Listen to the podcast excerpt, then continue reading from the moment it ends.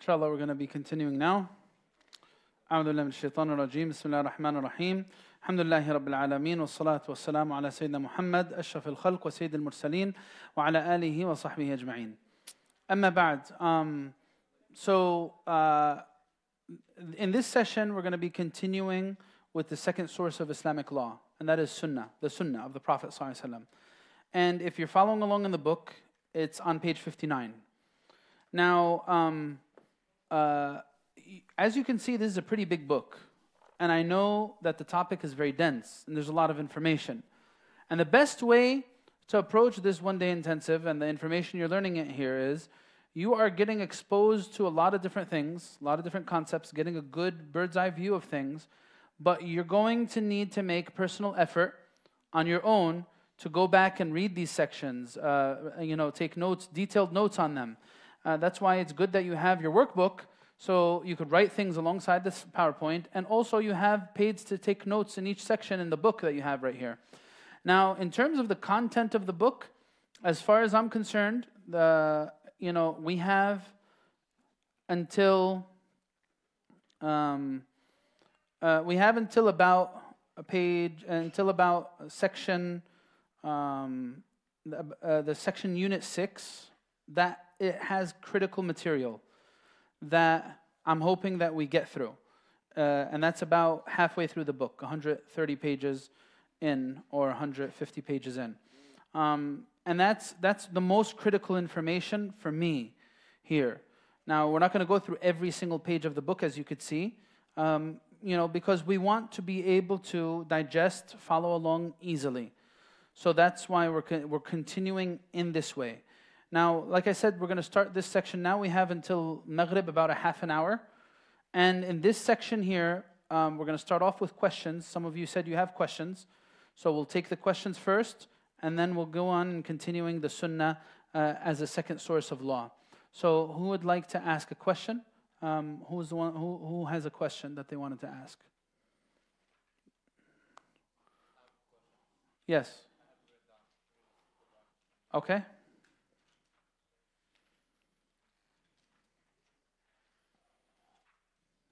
Bismillah.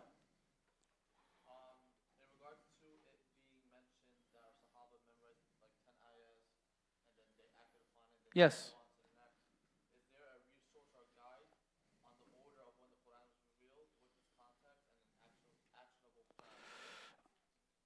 An actionable plan for what?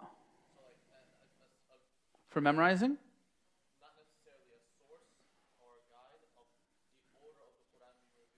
Yeah. So look, um, uh, Jazakallah khair for the question. We said that the companions would take 10 verses at a time, uh, memorize, learn their guidance, memorize them, and then implement them in their lives.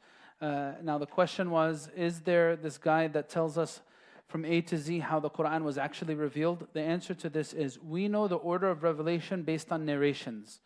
Based on, there's books that are about um, uh, uh, compiling asbab al-nuzul, the causes of revelation, and also speaking to the timeline of revelation, right? So, but these narrations are not comprehensive. They're not going to tell you when each verse was revealed specifically. Um, you know, when each uh, revelation, when each uh, interval of revelation came down. It's going to tell you this surah was revealed before that one, or that surah was revealed after that one, or this surah was revealed as whole, or this surah was revealed in Mecca, this surah was revealed in Medina. Uh, this surah has the last verse that was revealed to the Prophet. So it's going to contain, certain revelations like that, uh, uh, or certain, certain narrations like that. But it will not be clear cut to tell you from A to Z how each set of verses was revealed. We, I, we don't have it to that point. Yeah. Allahu. Uh, yes, go ahead.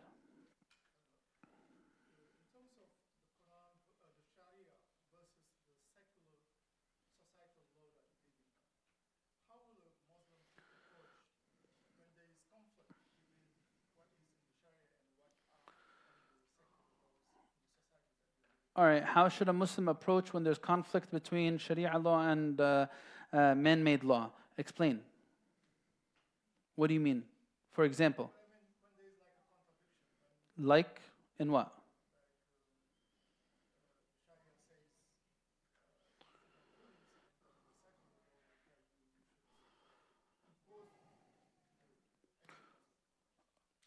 yeah but still like like what so there's going to be an overlap because, like we said in our explanation, there are certain things for individuals to do, and then there's certain things for states to decide. There are certain things that are not even in my hand to even think about, right? As a Muslim, you know, man-made laws never going to tell me uh, don't pray, right? Uh, at least the way, unless we lived in like uh, uh, a very oppressive state, that's a different reality. We don't live in that type of state now, where people are going to like execute you if you pray, right? No, you're going to be able to pray. Go. You want to fast Ramadan? Go fast Ramadan. You want to have a mosque, a masjid? Go have a masjid. So where is this contradiction going to take place in terms of what I'm supposed to do as a Muslim? The way I'm supposed to operate is the way a Muslim's supposed to operate right? So if you have a specific example, you can ask it. But in general, the individual practices of a Muslim in Sharia are all afforded to me. Uh, that, you know, as an individual, I'm not a statesperson. I'm not a head of state. I'm not a governor. I'm not a minister. I'm not a kada. I'm not a, a person in the judicial system. As a Muslim, I can fully and freely function as a Muslim in this society. As for example, right? Yeah. Yeah. Yeah, yeah. Yeah.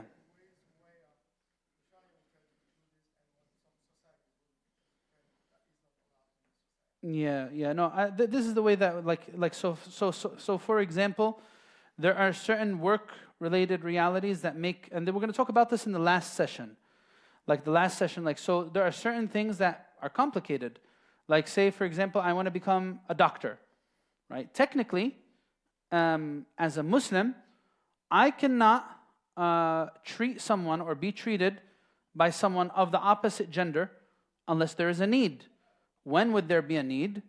If there is no doctor of the same gender, or the one that is of the same gender is not of the same level of expertise and proficiency. Now, of course, in our society, where there is great um, um, interaction between genders, this is impossible. Um, as a doctor, can you say, I will only see female patients? No. Uh, you'd get lawsuits uh, probably if you do that. And uh, as a patient, you may be able to demand that you get a female doctor. That may be afforded to you sometimes, and sometimes in certain situations. So it's more, it's more, uh, cap- it's more um, likely to conform to it as a patient. But even then, sometimes, eh, according to Sharia, you would be able to break it out of this rule if, for example, the one that is available to you as the opposite gender is more proficient or is the one that's more accessible based on whatever your financial realities or whatever else it is. But anyway, as a patient, it's much more easy to do. That's just one example. There's many other examples where you talk about the workplace and the work environment where you would need to come to terms with things that don't necessarily sit well, Islamically speaking? And that's what we're going to talk about more in the last session when I come to implementing Islamic uh, fiqh in my life. How can I reconcile between these realities? Inshallah, the last session we'll talk about that more. Uh, you have a question?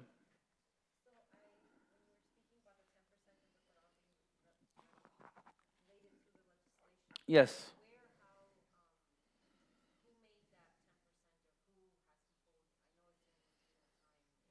During what? Yes?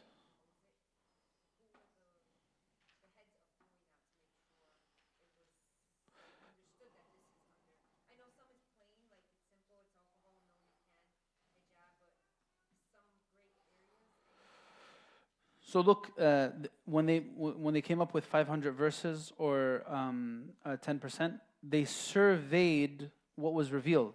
Allah revealed it. Allah revealed it, right? So Allah revealed all of these verses. They went back to all of the verses. They found that they counted them. You know, when you count these verses at the 6,000 plus, right? 6,000 plus, they found that the ones that are directly relating to matters of law reach this number, right? So they didn't make these verses. Allah made them, right? So, so they just went, surveyed, and analyzed the Quran. This happened, and, and then there's, you know, in tafsir, this became a genre of tafsir. That where some, some scholars, they only wrote tafsir ayat al-ahkam, giving explanation to the verses pertaining to law, right? so that's uh, so again, so it's it's all by Allah. But they just went and analyzed the verses and they counted which ones relate to inheritance, which ones relate to um, uh, prayer, which ones relate to this and that, and then that's the number that they came up with. Scholars of tafsir. Scholars of tafsir. Later on. Who's the names who wrote in Ayat al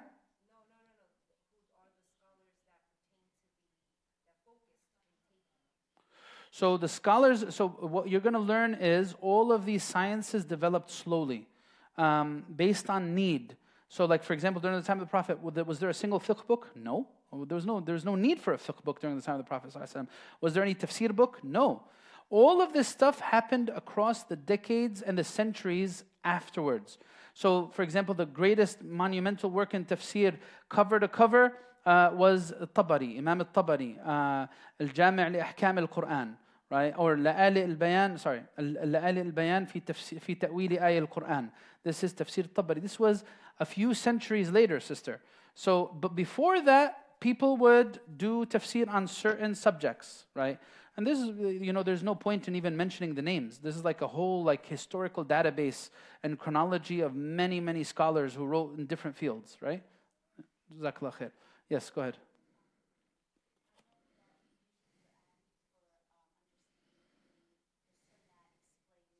Yes? We're going to learn in this section right now, right? So let's take one more question and then we'll go into the sunnah. Yes?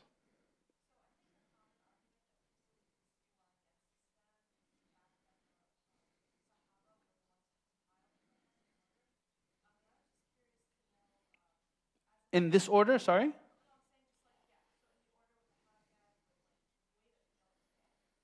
Okay.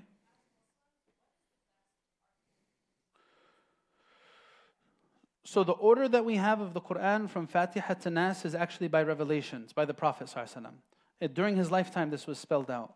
Um, the names of the chapters was also by the Prophet The addition of vowels was not needed, so it's like a crutch. Like so, for example, um, uh, you know, in an English dictionary, when you would have um, uh, the, what do they say, those uh, breaking down the syllables of a word in a dictionary, like how do you pronounce this word? That's what, that's what harakas do. They help you pronounce the word properly. But, you know, if I am someone um, who uh, knows English proficiently, am I going to need those, um, that breakdown? Of course not. I'm not going to I'm not going to look at the word garage, for example, and accidentally say garag, all right? Or Jaraj. No, I know how to say it. I was born. I am. I am. Um, this language comes to me uh, by birth, from my birth, from my upbringing, right? So I know it saliqatan by nature. I don't need to go back to basic grammatic rulings to pronounce every little thing, right? I would need that for Arabic, for example. If I'm non-Arab, uh, you know, but someone who was born Arab would not even need those vowels. So so this claim, I don't think that's the claim. That's not the issue. Like with the diacritic marks, the fatha, dhamma, kasra, these things, they were not needed by the Arabs. The Arabs were an unlettered people. They didn't depend on writing, right? They had it memorized within them. And so, so that's so that's that's also partially here. And, and again, like now, you, you're talking about a generation that had a lot of infighting between them at certain points. They were literally at war with each other during the time of Sayyidina Uthman and Ali. You're going to tell me, O Orientalists, that this generation began and ended without there being conflict and feuding about the verses of the Quran. Okay, they, they somehow managed to fight about everything else to the point where they were raising the swords to each other. Yet they could not dispute about a single verse of the Quran. It was memorized in their hearts and preserved letter by letter. Uh, now, uh, you, so the, the default is something is flawed, is, is uh, something is sound. I need to prove it's flawed. So this is the way that I was also, so there's, there's, this, there's this very fundamental principle in law that we follow, right? Innocent until proven guilty, right? البينة على المدعي واليمين على من أنكر, right? The proof is needed by those who claim. You claim the Quran is tampered with, Prove it to me. I just gave you generational evidence by, by um, hundreds and thousands upon individuals who have it memorized and have it written, and you don't find any contradiction between what they're narrating, and you're going to come and claim to me that you conveniently don't agree that this has been preserved, you bring me the evidence, right? That's what I would say to them. Bring me the evidence of its temperament. Every evidence that you that they will possibly bring could easily be dismantled by someone who's an expert in this regard, right? Do you, do you have any? Is it clarified for you? Okay, jazakallah khair. All right, let's let's go on. The sunnah. Um, the sunnah. What is the sunnah? What does sunnah mean? It means a path or way, whether it's good or bad. The Quran says it. It, it uses it in this linguistic way. Um, as you see here in Surah Ali Imran, verse 137, it says, Similar situations have passed on before you. So proceed throughout the earth and observe how was the end of those who denied. What does it say uh, in, in, the, in the Arabic verse? It says, Sunnata man qad arsalna qablaka min rusulina. Right? All right, this is our established ways for those who we sent before you among the messengers. And you will not find وَلَن تَجِدَ لِسُنَّةِ اللَّهِ تَبْدِيلًا So sunnah means way, path, right? It means, and that's why the Prophet ﷺ says in the hadith, whoever starts in Islam a good practice, من سن في الإسلام سنة حسنة Whoever starts a good practice, meaning a good sunnah, a good path, a good way, a good, good, a good, good, a good action, and is emulated by others in doing so, he will get the reward of it and the reward of all those who act upon it without their rewards diminishing in the slightest. Right? So, this is another usage of the term sunnah linguistically. Another usage of it is the last one. In every deed, there is a peak followed by lassitude. إن لكل عمل شرة وإن لكل شرة فترة. Right? So the Prophet ﷺ says, for every act there is a peak, and then there is a period of lassitude and weakness. So it says, فَمَنْ كَانَتْ فَتْرَتُهُ إِلَى سُنَّتِي فَقَدْ أَفْلَحَ Whoever is period of lassitude and weakness is according to my sunnah, he is successful. He will be indeed successful. And whoever it was to another way, um, it, he will be indeed a failure. So that is, so again, this is the term sunnah in language. What does it technically mean? Here, this technical definition is broken down um, uh, here. All statements, actions, approvals, and attributes, whether physical or moral, ascribed to the Prophet ﷺ, whether before or after the beginning of his prophethood. It's a very technical definition. It includes for us different categories that are going to come up right now, inshallah. Sunnah, again, has been used in the Quran. Sunnah is used to refer to wisdom, right? Sunnah is used to refer to wisdom, right? So, um, uh, hikmah in Arabic, right?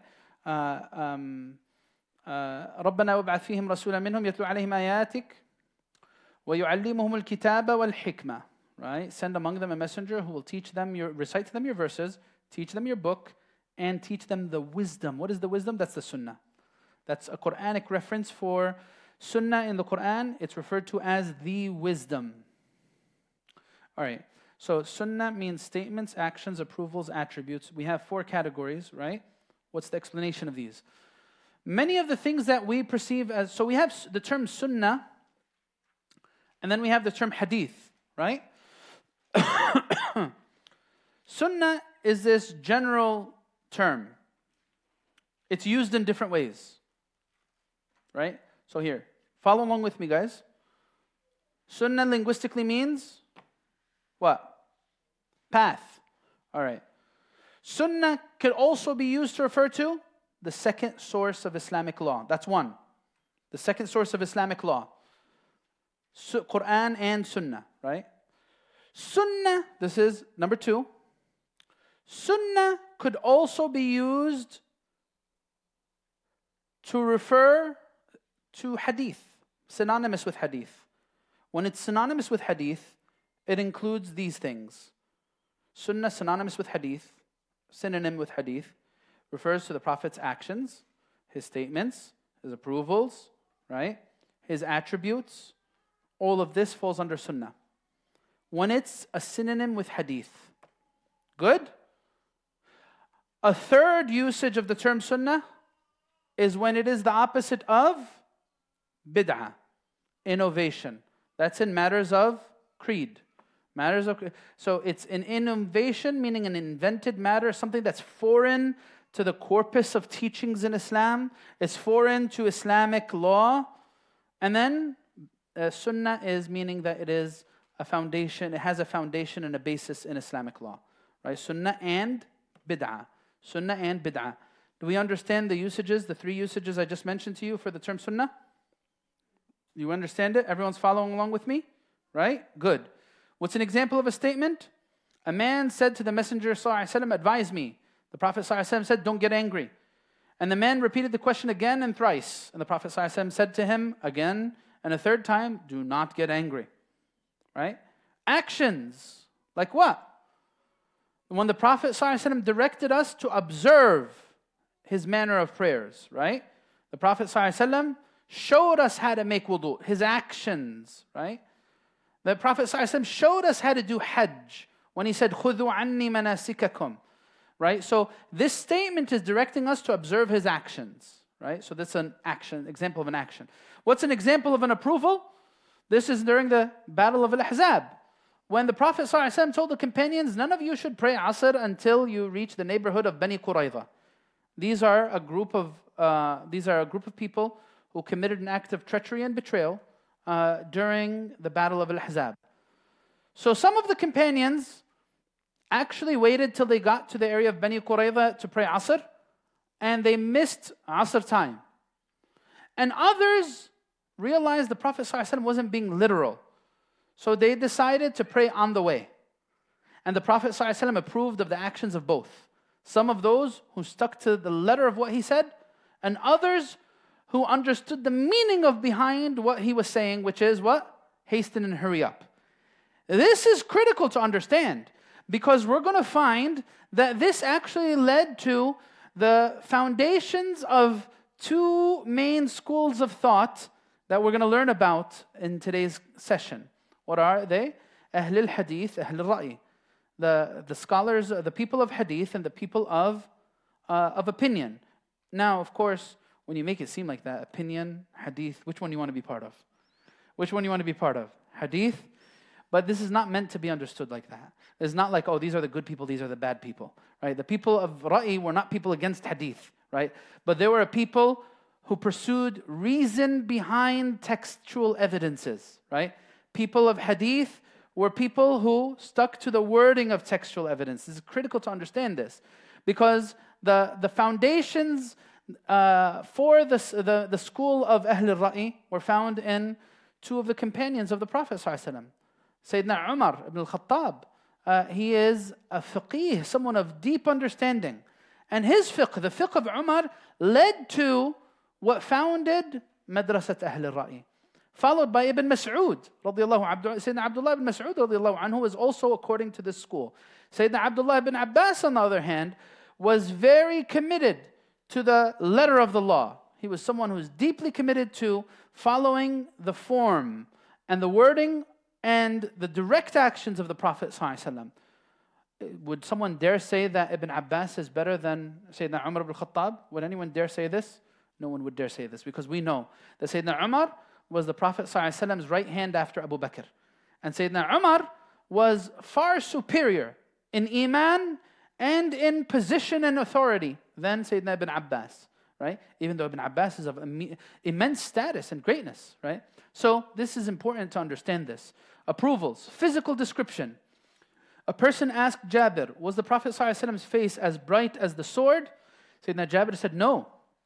It was round and like the sun and the moon, right? Beautiful, the Prophet ﷺ, they would say that his face would light up like the moon on the night of a full moon. Beautiful to learn about the Prophet. Inshallah, we're going to actually be doing this in the next intensive more, where that's going to be with next weekend with uh, Sheikh Yasser and Prophetic Living. Uh, it's next Sunday uh, in ICPC Paterson. I'll also be with him. Inshallah ta'ala, we're going to be reflecting more deeply on the khasa'is and the special and unique characteristics of the Prophet sallallahu alaihi wasallam. Right? Uh, you, you, you have a question? Can you just hold it for a second? Um, yeah, so the physical description of the Prophet ﷺ is uh, mentioned here. The character description is whenever the Prophet ﷺ was given a choice between two matters, he would always choose the easier as long as it was not sinful to do so. That's a critical detail, right? um, as long as it's not sinful to do so. He wouldn't always choose what's easier. Uh, he would only do that is when, it's, when it wasn't sinful to do so. He never took revenge upon anybody for his own sake, but when Allah's boundaries were breached, he would take revenge for Allah's sake. So this is all showing us about the Sunnah. Now the relationship of the Sunnah and the Quran, it's threefold. Threefold. Look at this. The Sunnah sometimes affirms the teachings of the Quran. That's one. And sometimes it clarifies the Quran. That's two. And sometimes it set up independent legislation. That's three. Sometimes it's set up independent legislation. That's three. Okay? And here, the following slides, they're all clarifying to you through example, right? All right, like we already gave the example of salah. Where's salah in the Quran? The, the zakah, where's zakah in the Quran? Hajj, where's hajj in the Quran?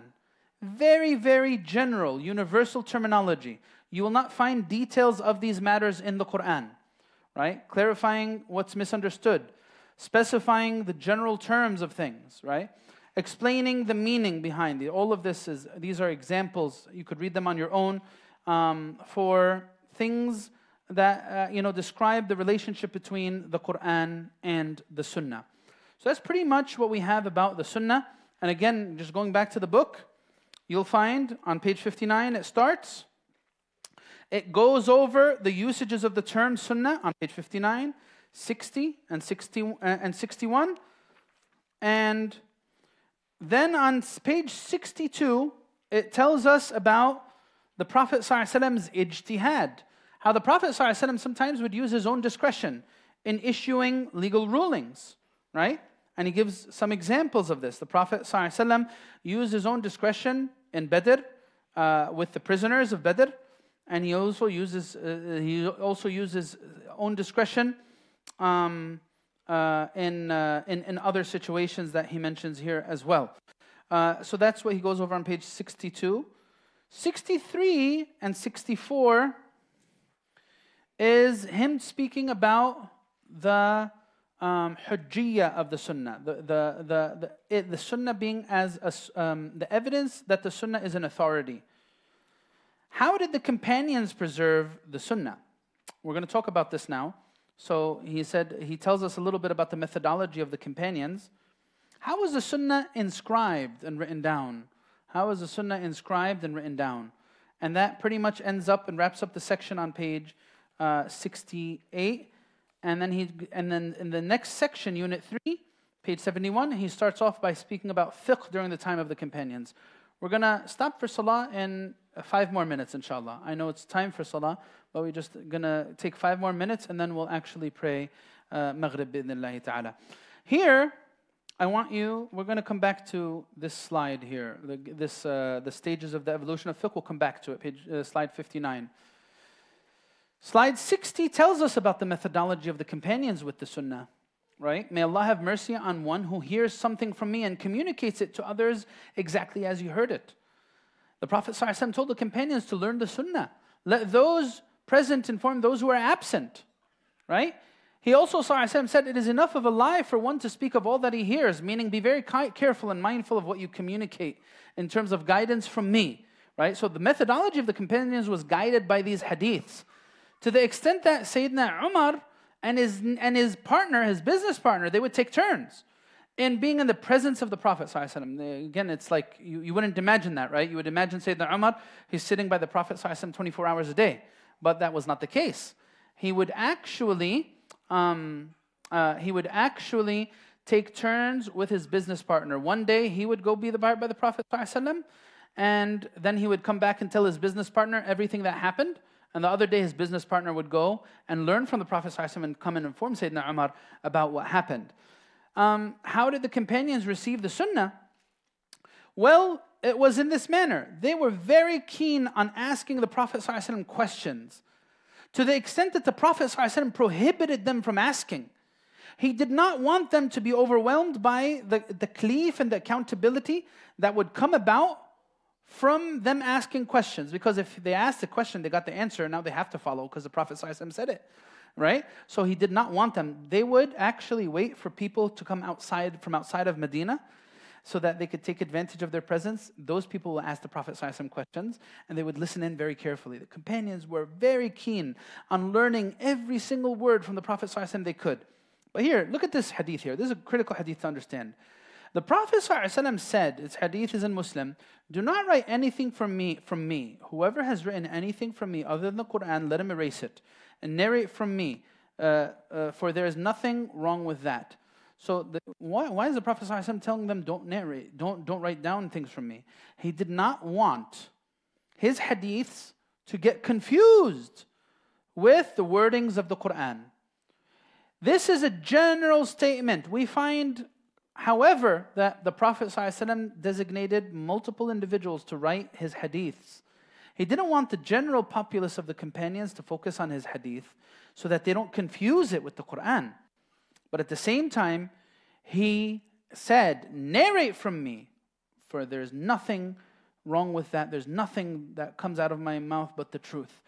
Uh, so, in the end of his life, the Prophet ﷺ changed his stance on this and he wanted them to write.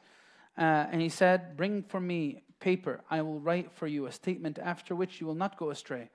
And then the Prophet ﷺ fell severely ill and he passed away before he actually did that. The companions had a great level of reverence and commitment to the message of the Prophet ﷺ. To the extent that they even revered the Prophet ﷺ after he passed away. Again, for those coming in, inshallah, we're going to stop in about two, three minutes and we're going to pray Salat al Maghrib, inshallah. So, there was a man, there was two people that came from Ta'if and they were speaking loudly in the presence of the grave of the Prophet. So Sayyidina Umar got so angry. He called them over and he said, Where are you from? They said, We're from Ta'if. He said, Had you been from the people of Medina, I would have struck you. I would have beaten you for raising your, your voices in the presence of the Prophet because they were speaking loudly next to his grave, and you need to be very. This is, my, this is a reminder for everyone going for Hajj or Umrah. Be very respectful in the mosque of the Prophet and in the presence of the grave. Respecting the Prophet after he passed away is just like respecting him when he was alive. So, so this is how this was the companion's sentiment towards the Prophet. They loved him, they revered him, they learned from him everything. Now, here are critical takeaways from this. Now, when it comes to the methodology of the companions in narrating the Sunnah, it follows four principles. One is minimal narration, because what? They didn't just narrate anything. They wanted to be very sure about what they were narrating from the Prophet. Precaution in accepting narrations. Three, critical assessment of transmissions. And four, travel. These are the four critical things that we find in the example of the companions. And we're going to actually speak about this more so we're gonna we're gonna actually mention this tail end of uh, the the lives of the companions and how they taught us and they taught later generations to communicate the Sunnah and to communicate knowledge of Islam in general. We're gonna speak a little bit about this, and then we're gonna be going to the next generation after that, the successors. But inshallah, we're gonna stop here um, for uh, Salat al Maghrib. A sister who had the question, was it a quick one, or should we leave it till after Salah? after Salah. So after Salah, if you had questions on what we discovered so far, we will continue with that bidnillahi ta'ala. Uh, Jazakumullah khair. We'll stop here for uh, this session. Assalamu alaikum wa rahmatullah.